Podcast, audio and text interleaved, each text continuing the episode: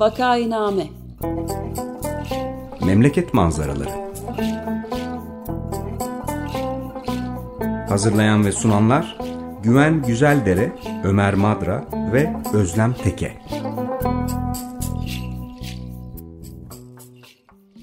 Günaydın, Vakainame'ye hoş geldiniz. Burası doksan beş F M Açık Radyo. Bu programı Ömer Madra, Özlem Teke ve ben Güven Güzeldere birlikte sunuyoruz. Ee, seçimlere kadar Özlem Teke bizimle birlikte değil. Bugün konuğumuz Açık Radyo dinleyicilerinin yakından tanıdığı bir isim. Seçil Türkkan. Hoş geldin Seçil, merhaba. Hoş buldum, merhaba. Teşekkürler davetinize. Burada olmak çok güzel. Merhaba Seçil, hoş geldin. Merhaba, merhaba Ömer Bey. Selam. Şimdi malum dokuz gün içinde e, çok kritik bir seçim için oy kullanacağız. Seçimler için e, Türkiye'de. E, Seçil Türkkan'ın e, bundan iki ay önce yeni bir kitabı yayımlandı. E, İletişim Yayınlarından Seçim Güvenliği için Sandıkları Korumak e, başlığı. Alt başlığı da Müşahitler Anlatıyor. E, bu kitaptan bahsetmek istiyoruz ve biraz da seçim güvenliği konusundan konuşmak istiyoruz. Çünkü haliyle Ee, çok önemli, kritik bir konu. Ee, Seçil Türkkan'ın sesinden herkes hatırlayacaktır. Ee, Bir Gün Gazetesi, Açık Radyo ve Teyit'te editör, muhabir, program yapımcısı ve yazar olarak e, çalıştı. Açık Radyo için Soma Maden Katliamı davası ve katliam sonrasında ilçedeki günlük hayatın gidişatını e, hazırlamıştı. Soma nöbeti ayın on üçü e, başlığıyla. Gıda güvenliği ve güvencesi üzerine notları akademisyen Bülent Çık'la birlikte Açık Sofra başlığıyla yayımlandı. Türkiye'de medya ve nefret söylemi konusunu Balık Gözü isimli programlarda ele aldı, hazırlandı, sundu. Ee, ayrıca kendisini Açık Dergi ekibinde de e, duyduk.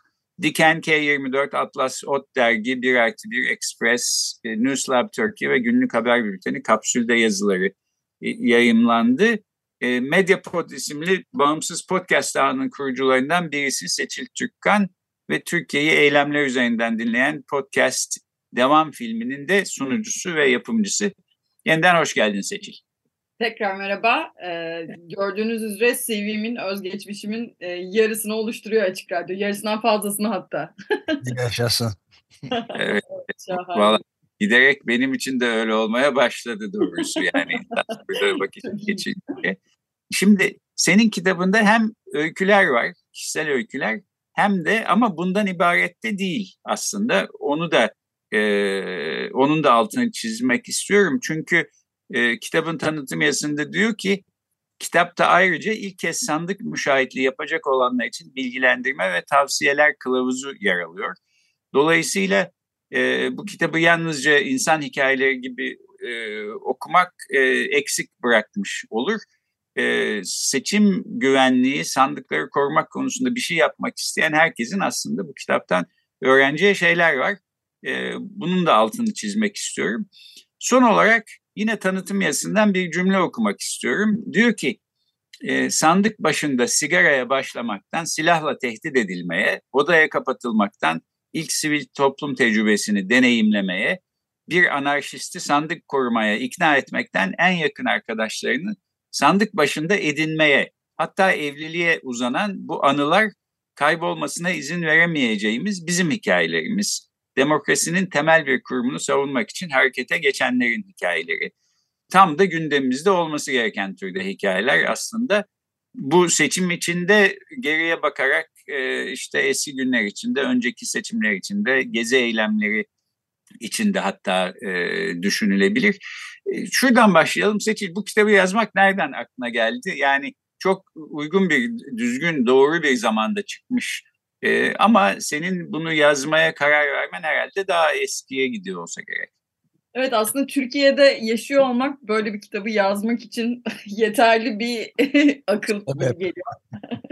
e, ama e, tabii yani tek cevabı bu değil. Aslında iki bin on sekiz yılında e, benim yani böyle hissetmeye başladığım bir açık çağrıydı bu, ama geçmişi tabii daha eskiye gidiyor. Birazdan da konuşmaya başlarız onu.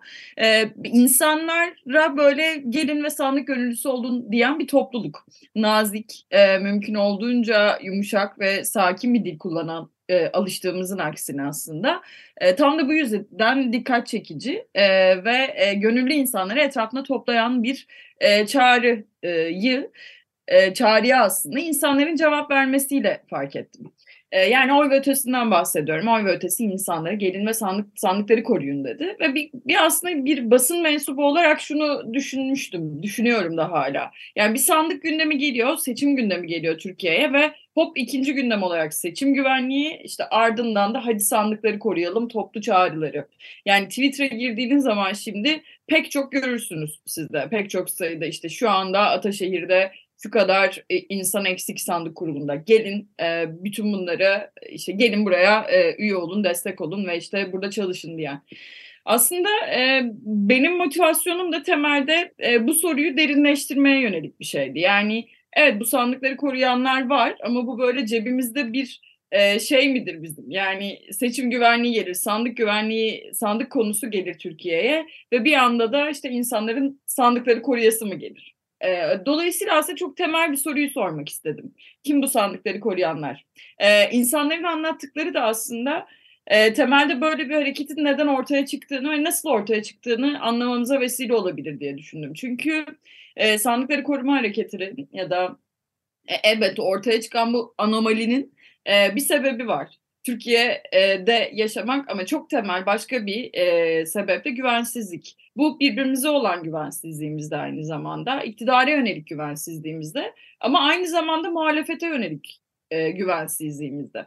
E, çok temelde aslında ben de bu yüzden insanların hikayelerini kendilerinin ağzından dinlemek istedim. Yani bunlar gönüllüler mi, işte bir, bir partiye mi oy veriyorlar, işte içlerinden anarşist olanı da var. E, hakikaten buraya kadar gelmiş olan da var. Yani hiç oy vermeyen bir anarşisti sandık korumaya ikna etmiş bir e, dünyadan bahsediyoruz. Dolayısıyla bunlar e, aslında bizi birleştiren hikayelerde. Yani insanlar sandık başına gittikleri zaman e, elbette ben işin birazdan naif bir kısmından bahsediyor oluyorum. Yani sandık başı hikayeleri kimsenin kuşkusuz e, çok yumuşak geçmiyor.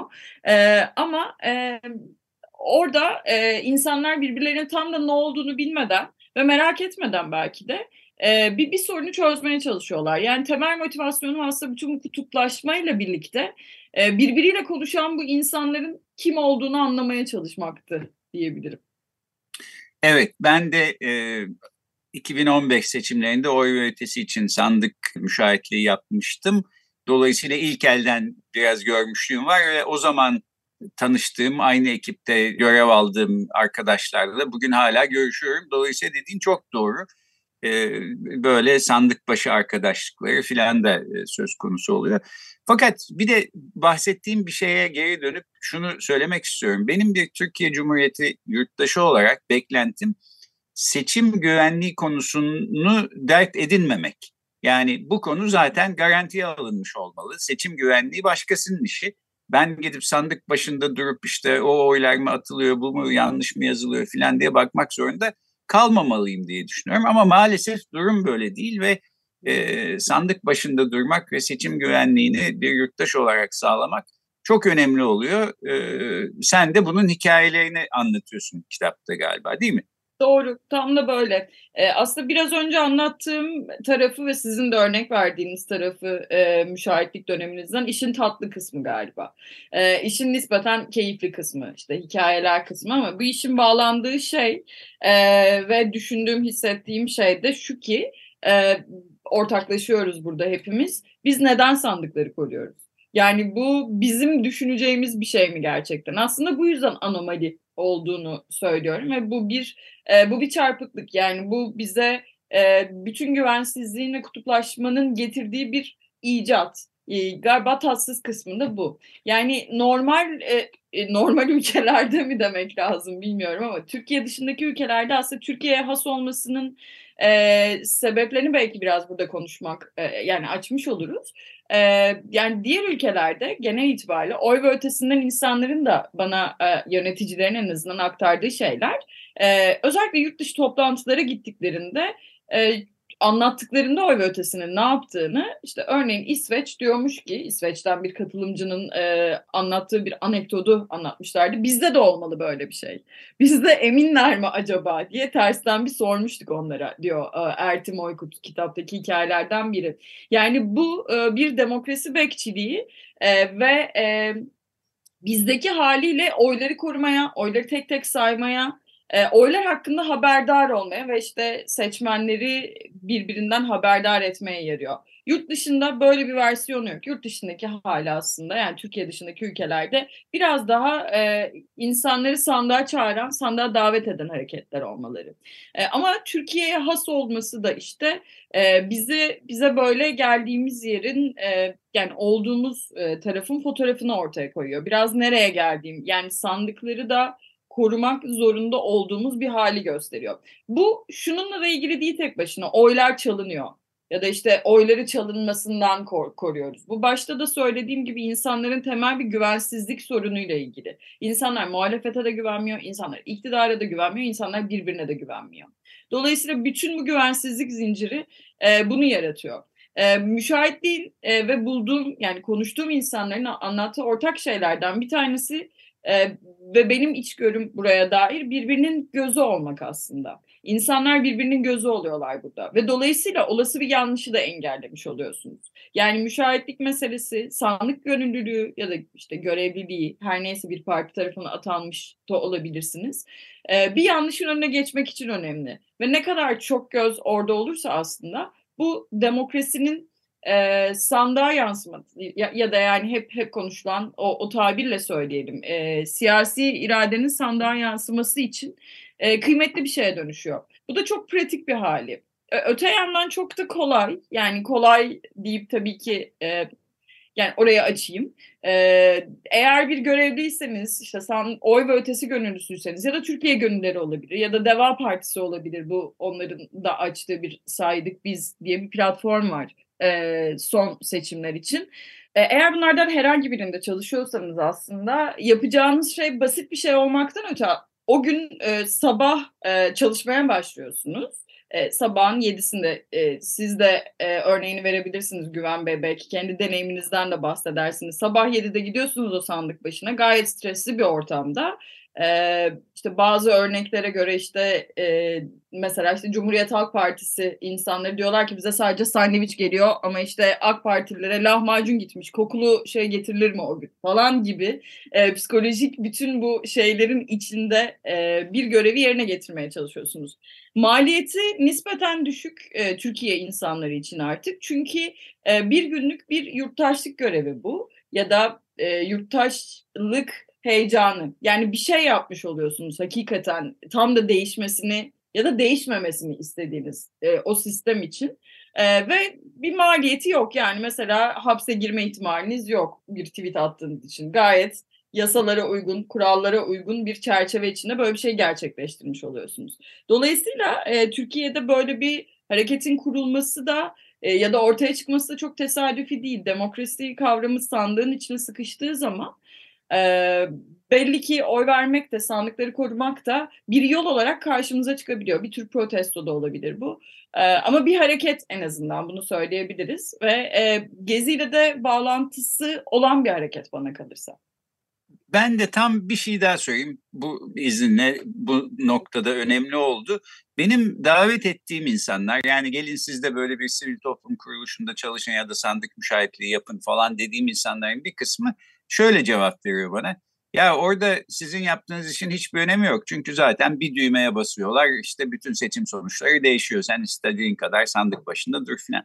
Benim gözlemim bunun, yani bu cevabın bir bilgisizlikten kaynaklandığı. Çünkü aslında sandık başında durduğunuz zaman demokrasinin nasıl işlediğini iyi kötü görüyorsunuz. Yani orada işte gün boyunca sekiz saat, on saat boyunca insanlar geliyorlar. Tek tek oylarını atıyorlar. Sizin Ee, sorumlu olduğunuz e, sandıktan da işte ne bileyim iki yüz tane, üç yüz tane en kabadayı haliyle beş yüz tane oy çıkıyor. E, ama bunun ötesinde işte yani bu oyların sayılması çok önemli. Çünkü sandıklar bir yere geldiği zaman yüzer yüzer oylar işte binleri, milyonları buluyor. Türkiye'de de milyonlarca seçmen var. E, ama E, bu şekilde bir sandık e, müşahitliği yapıldığı zaman işte bir düğmeye basıldı ve bütün seçim sonuçları değiştirildi filan aslında bence mümkün olmuyor, olamıyor. Çünkü her sandıktan gelen e, oy sayısı işte bir şekilde belgeleniyor ve e, bu anlamda aslında e, seçim sahtekarlığı yapmak kolay değil. Çünkü e, milyonlarca sandık var, milyonlarca seçmen var. Tek tek bunların başında durup hepsini eğer bir şekilde e, güvenlik altına alabilirsek e, seçim sonuçlarından da e, kuşku duymamıza gerek kalmayacak diye düşünüyorum. Genellikle bu tür cevaplar veriyorum ama doğru mu? E, sen de katılır mısın? Ne dersin? Ben de bir ufak soru ilave edeyim izninizle buna. E, bunun bir bağlantılı ek bir cevabı olarak. Yani bu genç neslin özellikle sadece Z kuşağını kastetmiyorum ama genç kesimin e, bu konuda demokrasiyi geliştirebilme açısından ciddi bir e, geniş, genişlemesine de imkan olan bir şey gibi geliyor bana, öyle değil mi? E, doğru. Sondan da başlayabiliriz belki. E, Ömer Bey, sizin altını çizdiğiniz yerden. E, bir yaş aralığı sorduğum zaman aslında genel itibariyle çok... E, Ee, çok gençlere ya da çok e, ileri yaşlara hitap etmekten ziyade böyle yirmi altı kırk beş elli gibi bir aralıktan bahsetmişti mesela Oy ve Ötesi insanları bana. Belki bu seçimde yani şimdiki rakamlarla beraber değişmiştir. Onlar da e, gönüllü toplamaya çalışıyorlar ve işte kırk binleri aştılar son çağrılarıyla beraber. E, nihayetinde haklısınız. Dolayısıyla bu insanların yani hem örgütlenmekten, hem eylemlilikten, hem protestodan, hem sözünü söylemekten kaçtığı ve bütün bunları e, kendini sakındığı bir yerde e, demokrasinin gelişimi için aslında çok temel bir şey yapmış oluyor. Birbirinin önünü açmak, birbirinin sözünün sözünü genişletmek ve birbirine alan tanımak gibi geliyor bana bu. Yani bunun hissini biraz böyle anlatabiliriz sandık başında olmanın. Öte yandan Güven Bey, sizin söylediğiniz şey bana kalırsa biraz bu e, yani e, muhalif basının da belki ya da işte tek bir düğmeyle e, tek bir düğmeyle işte hallediyorlar bu şeyi, e, sözünden bahsediyorum spesifik olarak ya da bu tutumdan bahsediyorum. E, muhalefetin yeterince öz eleştiri vermemiş olmasıyla ilgili. Yani insanlar şunu da kabul etmiyorlar. E, muhalefet bir şekilde kaybetti bu ülkede şimdiye kadar. Üzgünüm ama gerçek bu. Elbette e, pek çok kural değişti. Elbette e, muhalefetin oyununu oynadığı saha nın kuralları çoğu kez hatta bazen e, seçim sırasında değiştirildi. Ama e, muhalefet de kabul etti, kabul etmedi aslında uzun süre kendisiyle ilgili şeylerden kaynaklandığını belki de e, seçimin nasıl kaybedildiğini. Dolayısıyla bu, bu böyle bir umutsuzluk ve e, elbette hareketsizlik yaratan bir şey. Yani onlar bir düğmeye basar ve e, zaten e, kazanırlar. Yani haksız değil ama tek başına haklı da değil. Bunu söyleyebilirim belki bu, bu cümle içinde. E, oyları çalmak çok teknik bir şey aslında. E, Profesör Ali Çarkoğlu şunu anlatmıştı. İnsanları tek tek ikna etmeniz gerekiyor. Ve bizim seçim sistemimizde bu kadar toplu bir şekilde, yani bu bizimkisi daha ilkel diyebileceğimiz bir oy verme ve oy sayma yöntemi. Nihayetinde insanlar elleriyle oy veriyor, imza atıyor ve o oylar İnsan gözleriyle sayılıyor ve tutanaklara geçiriliyor. Ee, bizimki kadar ilkel bir sistemde aslında insanları tek tek ikna etmeniz gerekiyor sizin. Ee, bu kadar sistemli bir kandırmaca da e, elbette bu mümkün olabilir ama bunun kağıtlarda, kağıtlara yansıması çok zor. Dolayısıyla yani bir yerde yüz oy kullanılacaksa orada e, yüz oy kullanılır. Yani daha fazla çıkan oyun e, yakılması işte örneğin gibi bir şey bile var kanunda ve bu örneğin sosyal medyada ve medyada e, çoğu zaman seçim zamanlarında bakın işte çöpten yanmış oy pusulaları bulundu, kim bilir bunlar ne oldu falan gibi kullanılıyor oluyor. Dolayısıyla yanlış bilgi e, ya da doğru bilginin saklanması, gizlenmesi meselesi yani e, medyanın manipülasyonu e, burada insanların umutlu olmasının önündeki en önemli engellerden bir tanesi. Elbette korkunç ve elbette bütün bunlar yapılabilir. Elbette iktidar elindeki alanı gittikçe genişlettiği için zaten bütün bütün bunları kullanıyoruz, konuşuyor oluyoruz biz. Kuşkusuz öyle, ama sandıkları korumanın bir şeye yaradığını aslında iki bin on dokuz seçimlerinde, tekrarlanan İstanbul seçimlerinden söz ediyorum, bir şeye yaradığını gördük. Yani şuna yaradı en basitinden. Anadolu Ajansı'ndan veri akışı kesilirse eğer, hatırlıyorsunuz ve biliyoruz hepimiz, e, Türkiye'ye veri akışı gelmez ve bir yerde tıkanır onlar ve böyle iki saat Anadolu Ajansı'nın bir şey açıklamasını beklersiniz siz ve ne hikmetse işte yüzde seksen AK Parti'nin kazandığı yerlerle başlar o seçimlerde, o açıklamalarda daha doğrusu. Ama bu seçimlerde, yani iki bin on dokuz seçimlerinde İstanbul Gönüllüleri ki yüz altmış bin kişilerdi, Ekrem İmamoğlu'nun eline başka bir veri verebildi. Dolayısıyla İstanbul Gönüllüleri sayesinde, yani insanlar sayesinde Ekrem İmamoğlu hem hakim ruh halini yaratabildi, hem insanlar sandık başını terk etmedi, hem de o oylar doğru düzgün haliyle sayıldı ve teyit edilebildi. Yani aslında sandıkları korumak, e, insan yani ko- koruma meselesinin kendisi bize oyları teyit edebilmemize yarayan şeylerden bir tanesi.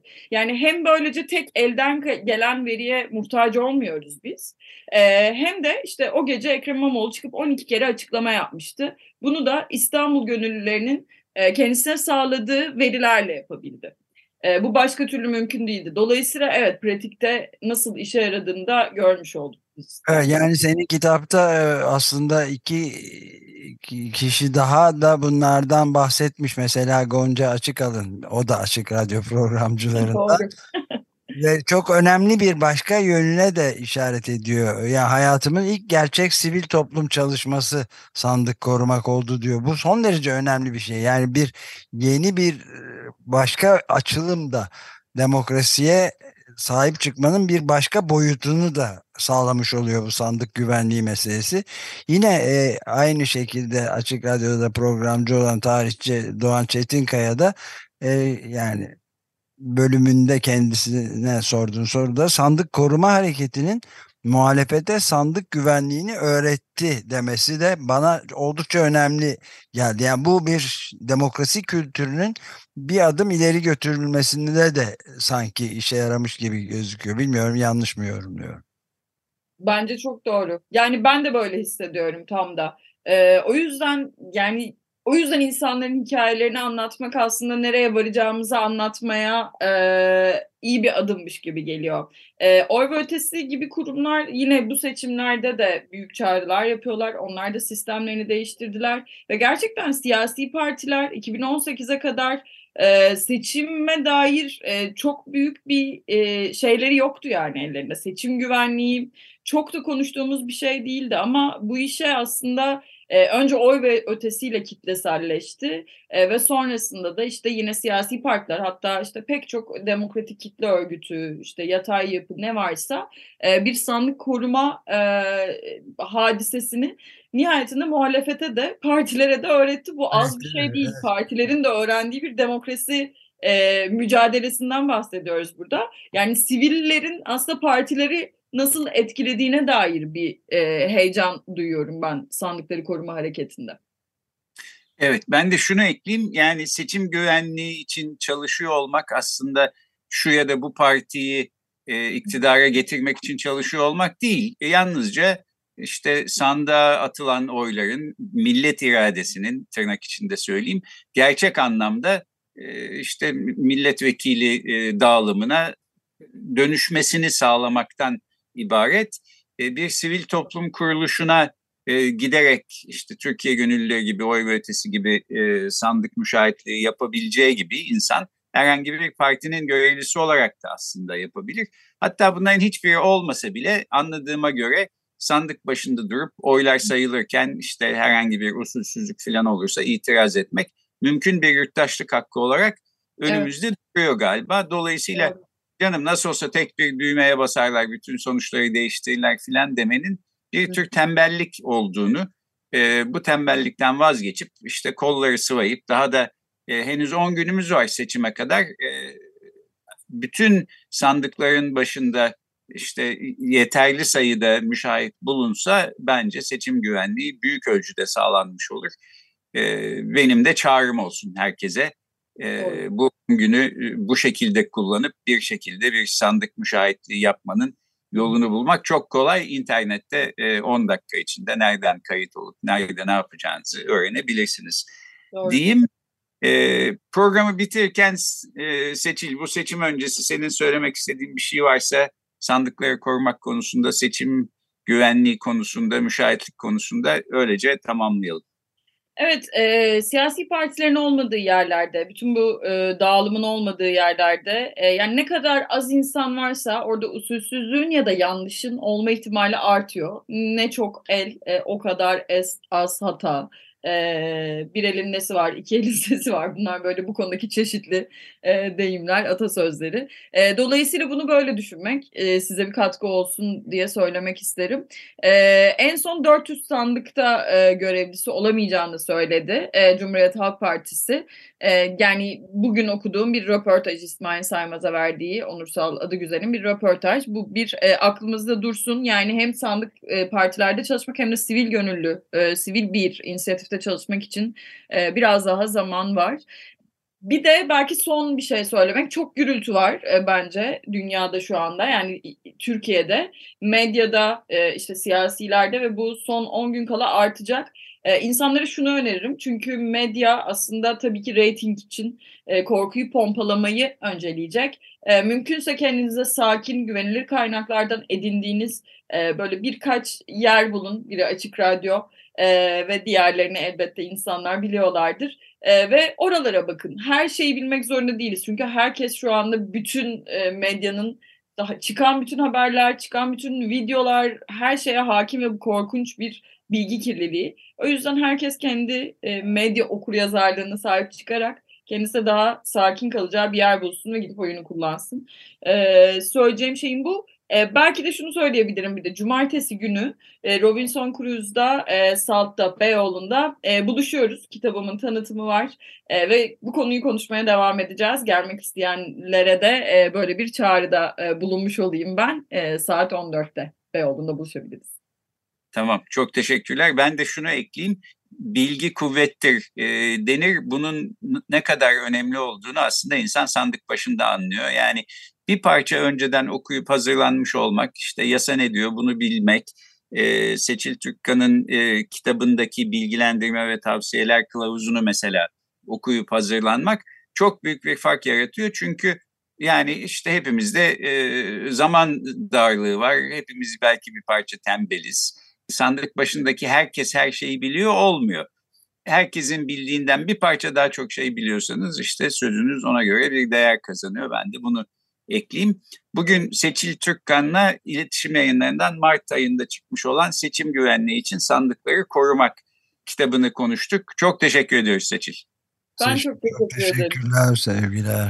Çok sağ olun, sevgiler. Görüşmek üzere.